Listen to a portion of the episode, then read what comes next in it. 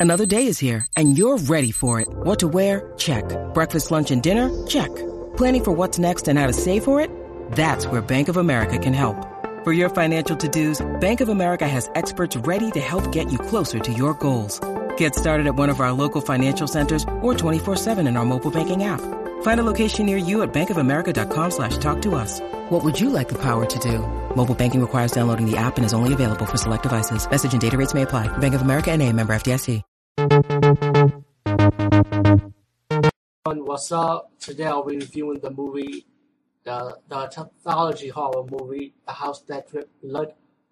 I almost got my crown taken away just now because I like to review a lot of good anthology horror movies, uh, as much as I could though, the ones that I like mostly.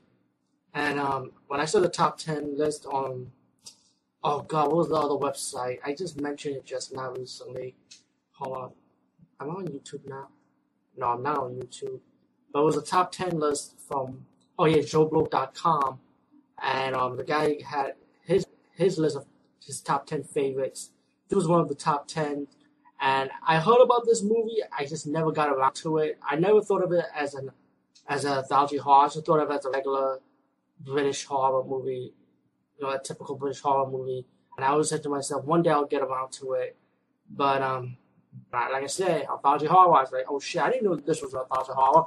I gotta step up. I gotta go find a way to check this out. And unfortunately, my own YouTube actually posted it. So thank you, thank you. And the other movie from Beyond the Grave, I saw that movie already, but I will be reviewing it. Netflix will send me my copy. I hope so. And um, I'll get around to that also. Anyway, The House That Dripped Blood. Um, damn, I wish I saw this movie a long time ago when I had an opportunity. Uh, I finally realized what it was.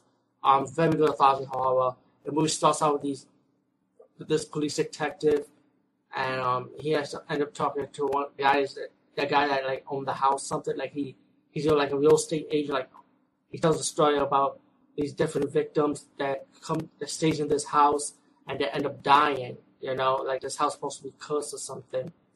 And um, there's like four stories, and you get your fifth story, which is like a twist.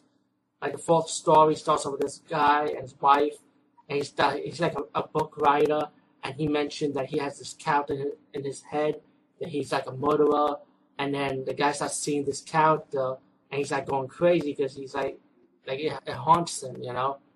And um, I'm trying to do not not to do too much spoilers for the story, but this, then, then we got the second story, with this the which is the icon Peter Cushing.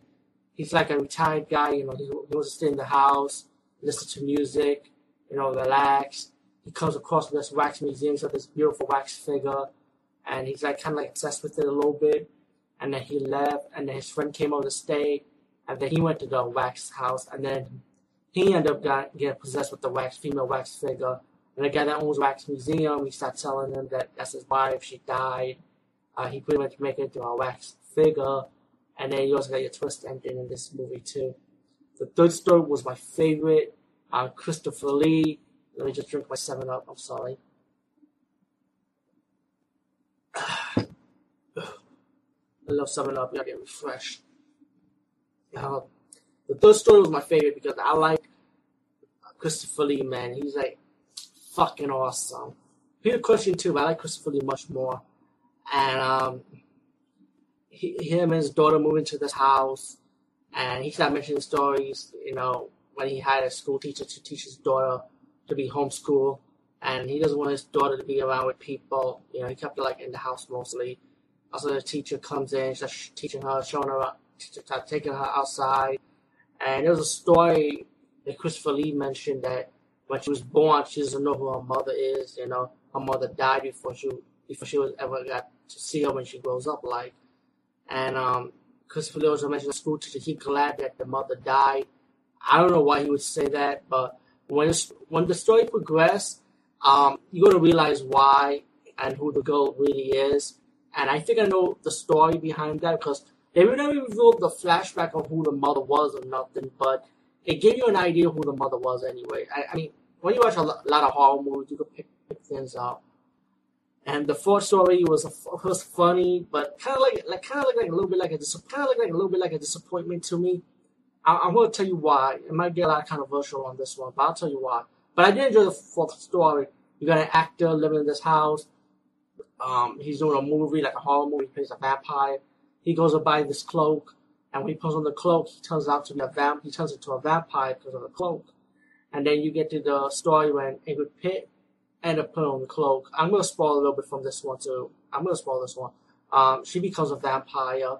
You know, you can t- take a guess what the ending is. Um, and then you your.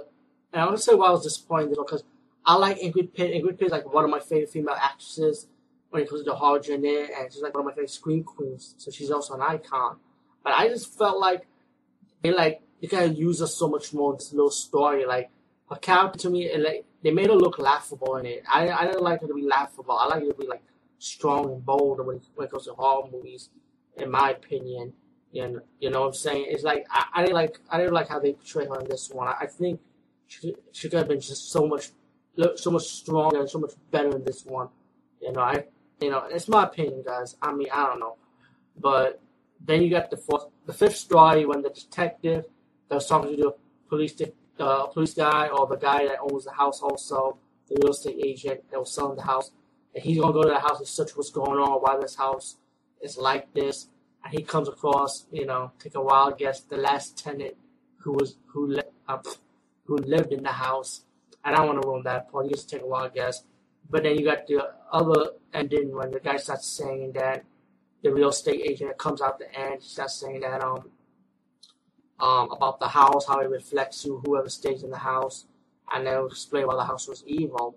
You know, pretty much what I think he meant is that whoever stays in the house, like like maybe like how you treat people or who you really are, like what your personality is and how you are, the house is gonna treat you the same way too, you know.